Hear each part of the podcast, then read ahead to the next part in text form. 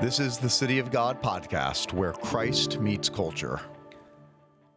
And I want to welcome you to the City of God podcast, where we are weekly talking about today's biggest cultural issues all through the lens of God's infallible word. I am Rob Pacienza, and as always, joined by my co-host, John Rabe. John, great to see you today. It's great to see you, Rob. I feel like I say this every week, but I also feel like every week we top ourselves. I continue to be amazed at the caliber of guests that we've been able to get for this podcast. And I would love to be able to take credit for that. I know that I can't. In fact, we don't tell the guests that I'm on the program, hoping to get them to come on. Thanks to you and thanks to David Wright, our producer, just an incredible lineup of guests. And again, I think we've topped ourselves this week with a guest with a name that everybody listening is familiar with and will want to hear from. Absolutely. Today, we're going to be joined by Eric Metaxas, well-known author, thought leader, written a number of books, certain biographies tracing the life of Martin Luther, Dietrich Bonhoeffer. But we're going to be talking about his latest book, Letter to the American Church, where he draws some incredible parallels between the German church in 1939 and the American church in the 21st century. It's very interesting to me to watch Eric's trajectory as well, because I think it says something about the times in which we live. You know, I first became aware of Eric Metaxas about 15 years ago, probably in the late aughts, as we would call them now. And he was a guy that would sort of be considered a moderate centrist voice who's really just dealing with things from a philosophical perspective. And I don't think it's so much that there was a radical change in him as there was a radical change in our times. And as someone who is faithful to Christ and faithful to the scriptures, he has more and more stood against the decline that we are seeing, whether it's same-sex marriage, transgenderism, or so forth. One of the keystone moments that brought Eric Metaxas to the attention of many people is that he was invited to speak at the National Prayer Breakfast at which President Barack Obama was present. And in a very winsome but firm way, he actually spoke out to the president about the issue of abortion and essentially called him out, but in a very gracious but firm way, in a very bipartisan setting. That was when I realized there's something interesting going on with Eric Metaxas, and this is a voice to listen to. And now we see he's sounding the alarm for the American church. Yeah, so we'll talk about that book. We'll talk about complacency with Christians in America today, and we'll just talk about the overall importance of Christians in the 21st century engaging the public square concerning their faith and what matters to the church and to Christians. So without further ado, we pray that you enjoy this interview with Eric Metaxas. Eric, so good to have you on the City of God podcast. Let's jump right in. Your newest book, Letter to the American Church, certainly stirred up a lot of conversation, maybe even controversy. Tell us a little bit about why you wrote that book, its theme, and what inspired you. Never in my life have I written a book for Christians. I always write my books for everybody. It seems that mostly Christians buy them or give them to friends, but this was a book I wrote to those who call themselves Christians. And I wrote it because I don't say this lightly. I know that the Lord put it on my heart that this was something that he wanted me to communicate. And I don't, that can come across the wrong way.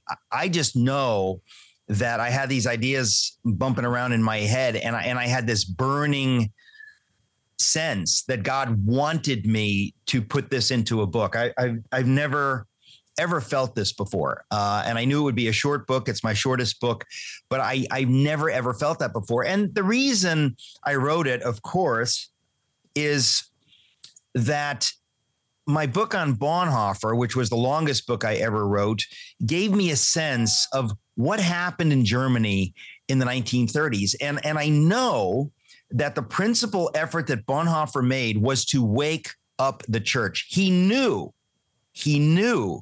that if he could wake up the church to stand against the evil of the Nazis, to recognize it, and to recognize that God called them to stand against it, they could prevail. He knew that. And we know that the church did not listen to what Bonhoeffer was saying, that they said, you know what?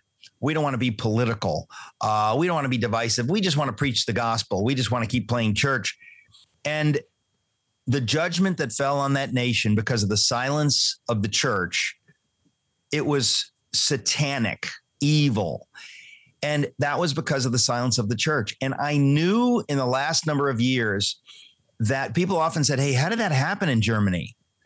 And I think people want to act like, oh, that was just some crazy thing that happened another time, could never happen here. My answer has increasingly been, it happened there precisely as it is happening right now in America. Same excuses, same, we don't want to be political. We don't want to be divisive. We just want to preach the gospel. Total garbage theologically. You say, oh, Romans 13, it's real clear we're supposed to obey the government. Well, that's not even biblical when you put it that way. What Romans 13 is saying is not going to contradict, the book of Esther or how many places in the scripture do you have people standing for their faith and for what is right and true against the government and willing to even die for it. So these lies that the church bought in the 1930s about how we're supposed to just keep our heads down and, just preach our little gospel and don't speak up about evil, harming people, destroying freedom. We're not supposed to talk about that. Those lies have been bought by the American church today. And I wrote this book because I had as I said, this burning passion. I felt God wanted me to say these things.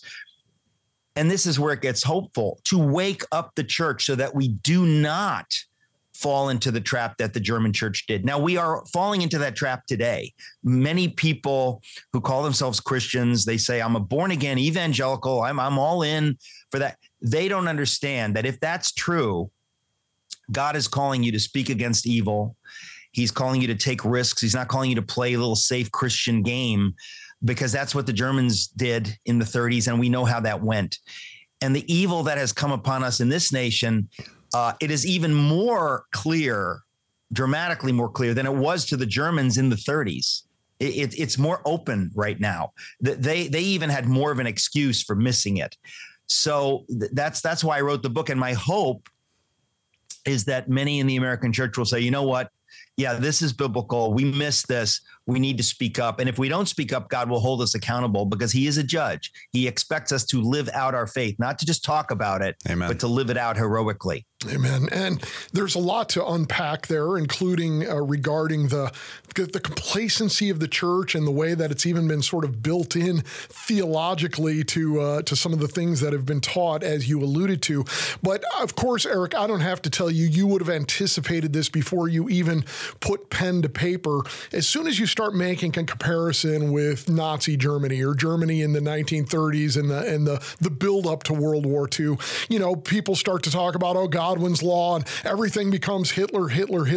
There's no question that there are often times that people just try to marginalize those they disagree with by comparing them to Hitler, but that's not what you're doing here. Explain to me the comparison. Why is it that you see this parallel between what's happening right now and 1930s Germany? Well, listen, the reason people are uncomfortable with references to Hitler is because they have bought a lie. What is the lie they bought? Evil doesn't really exist anymore. That was evil. We don't have that anymore. We've moved past that. We have never moved past that. There is as much evil in the world today and in every human heart as there was during the time of Hitler. We just have been fortunate not to see it manifest itself. And so we're beginning to see it manifest itself when you're destroying the lives of young people by confusing them into mutilating their bodies. That is evil. When you're talking about, murdering the unborn, when you have an entire party that sold its soul to the idea that we are We want to make it possible to kill children in the womb up until the 9th month. Does anybody really believe that's not a human being at that point? But they are advocating for this openly. Evil is becoming more manifest. And so I think that we need to be clear. The idea that like that could happen then in the 30s in Germany, because there was this bad guy, Hitler. Well, he's gone and the evil exists in every generation. Anybody who lived in Soviet communism understood that that lasted for 70 years. Brutalization of people of faith, of just human beings generally, subjugation of people, the enslavement of people, wiping out of what we should cherish as freedom.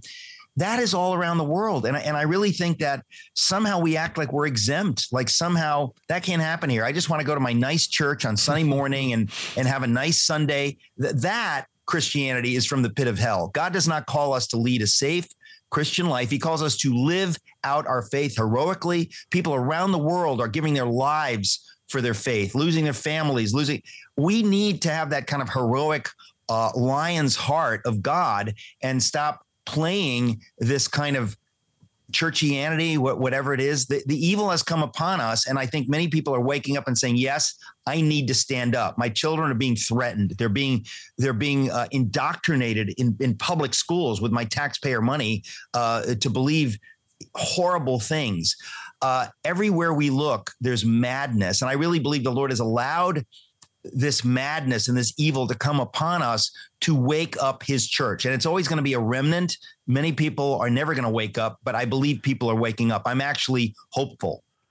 So, Eric, what do you say to the pastor that makes the statement, I don't want to preach politics from the pulpit, or the congregant that says, I don't want to go to a church that deals with political issues? What is your message to that majority out there that have that understanding of politics and religion? The short message is God is going to judge you, so you better make sure you're right. And by the way, you're wrong. God does not call us to be apolitical. Now, look, we're not talking about, preaching politics from the pulpit. I mean, people use this as this boogeyman. If you were alive in the day of William Wilberforce, this is the man I wrote about in my book, Amazing Grace. He led the battle to abolish the slave trade in the British Empire. That was political.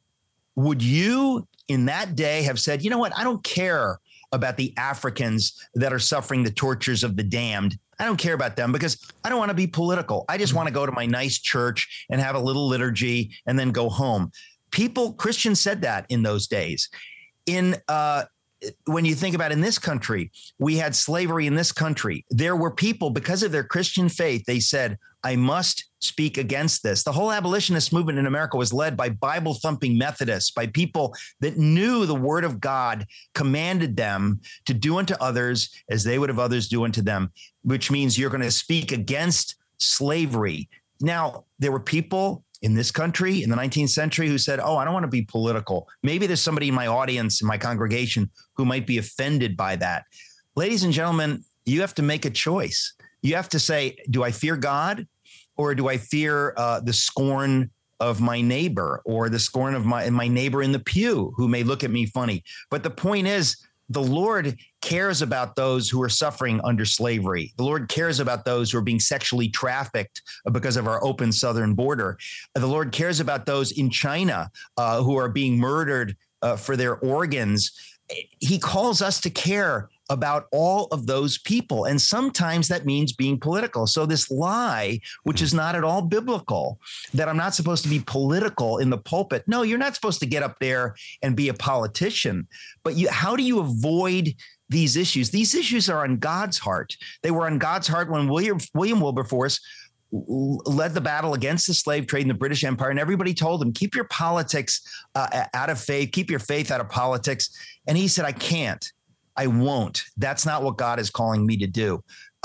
People have to make a choice. Is what I'm saying true? Or am I crazy? I mean, the history says that Christians have always sometimes been forced to be political, not because we make an idol of politics. You're not to make an idol of anything, by the way. But if you worship God, you will speak up for those who have no voice. You'll speak up because you yourself have a voice, you have freedom, and also you're supposed to fear God, not man. So you're supposed to speak up and be God's voice in the midst of a culture that's looking for truth and justice. So I think that that's just, you know, it becomes kind of a cheap excuse. People that they don't, it's like, I don't want any trouble. Yeah. Well, if you care about others, you're going to have to maybe have a little trouble, but that's what God calls you to do in his strength. And of course, yeah, the left politicizes literally everything in life and then tells you, oh, by the way, you shouldn't discuss politics in church. And of course, the moral issues remain the moral issues. Eric, let's talk a little bit about the enemy that we're facing here, because that's something that you cover in the book and that we've talked about on our own program as well. But it's just so vital that people have a clear understanding of the enemy that we're talking about here and the ideology that is at work that we are opposing when it comes to this sort of atheistic Marxist ideology that's reaching its tentacles into virtually every area of life. Well, there's no doubt about it. I mean, first of all, our enemy is Satan, but Satan has affected our culture and countries around the world. I mean, this globalist idea that you're not supposed to love your country, that's out of the pit of hell. I don't care if you're an American or if I was just in Greece. You see this globalism everywhere that I'm not supposed to be excited and love my country. Of course you are. Just like you're supposed to be proud of your hometown or you're supposed to love your family. That's not supposed to compete with your love of God. That's supposed to be part of how you love God. And that idea is out there now. And it is trying to wipe out. I mean, imagine we live in a country that has traditionally believed in freedom, that human beings are sacred, we're made in God's image, we're free, and we fought for that freedom, and we fought to keep that freedom. And there are people now saying, you know, all countries are the same. Well, North Korea is the same as America, China. Many people are avoiding this stuff simply because they're ignorant of the evil around the world. Most people around the world would do absolutely anything to live in a free country as we've had here. And so this idea of globalism, it's trying to wipe out distinctions. It's kind of like people would do this, you know, back in the Cold War, they'd say, oh, you know, we've got our problems here. We've got racism here. So, you know, yeah, they got problems in the Soviet Union, but we've all got problems. No, that's garbage, folks, because in this country, we have a means to redress the wrongs. And we have done that. We have endeavored over and over and over again to right the wrongs of our past. In a place like the Soviet Union, you even mention something against the government, they will crush you. So this idea of moral relativism, like, you know, oh, we're all screwed up. That's simply nonsense. But you're hearing that today, and it manifests itself as anti-Americanism or don't be patriotic. You've got nothing to be proud about. Frankly, you know, these ideas, a lot of the times people say like, well, Hitler, that was nationalism. It's like, well, not exactly. That was nationalism under the banner of Adolf Hitler. Healthy nationalism, you know, whether you're Abraham Lincoln. I wrote a book called If You Can Keep It, where I talk all about America.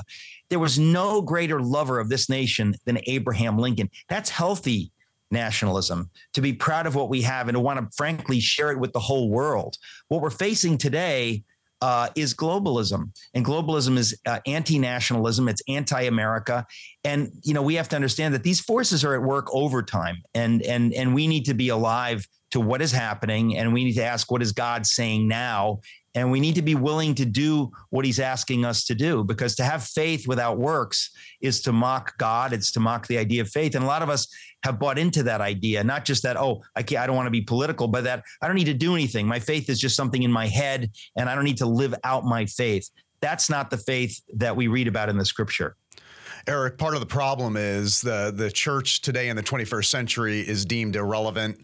We've privatized our faith. We have gone into our holy huddles. We've bought into the lie of extreme pietism. But for 2,000 years, the church has been the hope of the world. For 2,000 years, Christians have been living a public faith and have had great influence on society. I think part of the problem is the secular elites have advanced an erroneous understanding of the separation of church and state. Can you explain a little bit about the separation of church and state and why we really need to help our listeners and the church as a whole have a better understanding of what the founders intended? Yeah. I mean, in the book, we're talking about a letter to the American church. In the beginning of it, I explain, how did we get here? How do we get to this place where Christians don't understand we have a duty to be involved in everything, including the political, everything. And part of it comes from a total misunderstanding of the separation of church and state. Separation of church and state was put in place by the founders, this idea, to protect Christians from the state. It was always the state, the authoritarian state that wants to control people and subjugate people. And Christians needed to be freed from that. So you have our founders brilliantly saying, we're not going to have any establishment of religion. We're going to allow people to be religiously free, that you can choose to go to church, not go to church, pick the church you want to go to, or go to a mosque, whatever you want to do, you are free. And our faith is meant to be free. That's a beautiful idea, but it's been twisted over the years. And many Christians, ironically and tragically, have bought into the lie that separation of church and state means I keep my faith private. It doesn't affect the rest of me. It's just this thing I do on Sunday mornings, or I just have a quiet time. If your faith is not lived out in every sphere of your life, and if we, the church, do not bring our faith into every sphere of life, we're fundamentally misunderstanding God's mandate to us. We are to bring our faith into every sphere because it's beautiful, it is good, it is true. The Lord calls us to do that. And so this bad idea that many in the church have bought into it's just ironic because it's the opposite of what the founders intended. And it's the opposite of what the Lord intends in the scripture. I always quote Abraham Kuyper, this famous Dutch theologian who said, there's not one square inch of all creation in which Jesus, who is sovereign, does not say mine. So the Lord says that every part of the world is under my authority. I am sovereign. And I want you as the church to live that out and to understand that this doesn't mean theocracy. On the contrary, it's going to be free. Our faith has to be free. You can't impose it. But for us to kind of hide in our corner and act like, well, it's not relevant, or I don't want to bring it out there. If you don't bring it out there, you're going to have slavery. If you don't bring it out there, you're going to have real racism. If you don't bring it out there, you're going to have child sex trafficking. People living out their faith is the answer to this myriad of problems. Eric, I know that our time is running short here, but as we start to finish up, we're in a scenario now where we see how dangerous the ideology that we're facing is. We see the effect that it's having, everything from children being surgically mutilated because they are trying to change their gender identity to, churches being shut down by the government during the COVID pandemic and everything in between. There's a lot to be concerned about, and the landscape looks bleak right now. But I know that you also have hope, that you have an optimistic view. So what should we be doing, and why can we have hope even amidst what is really a bleak picture that we have right now? Well, again, I believe the Lord called me to write this book. And if that's true, it means that He wants His church to hear this message. This is not just, be a Cassandra and say this and nobody listens to it. That happened in Bonhoeffer's day. That happened to the Old Testament prophets. They said these things. But I really believe, and I'm not comparing myself to them, I'm just saying the general idea that God is speaking through His people. And He wouldn't be doing that if there wasn't hope. And so I believe that people are daily waking up. The horrors are getting so horrific. The evil is being so manifested. And you just mentioned a number of ways that a lot of people are looking around and saying, you know what? I got to do something. If I don't do something, I'm guilty. This is so bad that I need to step up. I need to run for school board. I need to homeschool my kids. I need to be involved politically. I need to just speak out in my workplace. I need to do what God is calling me to do in this hour, because he raised me up for this hour. And I really believe that is happening. In Romans 8:28, all things work together for good for those that love the Lord and called according to His purposes. That means all bad things that are happening now, the Lord is using them to wake people up.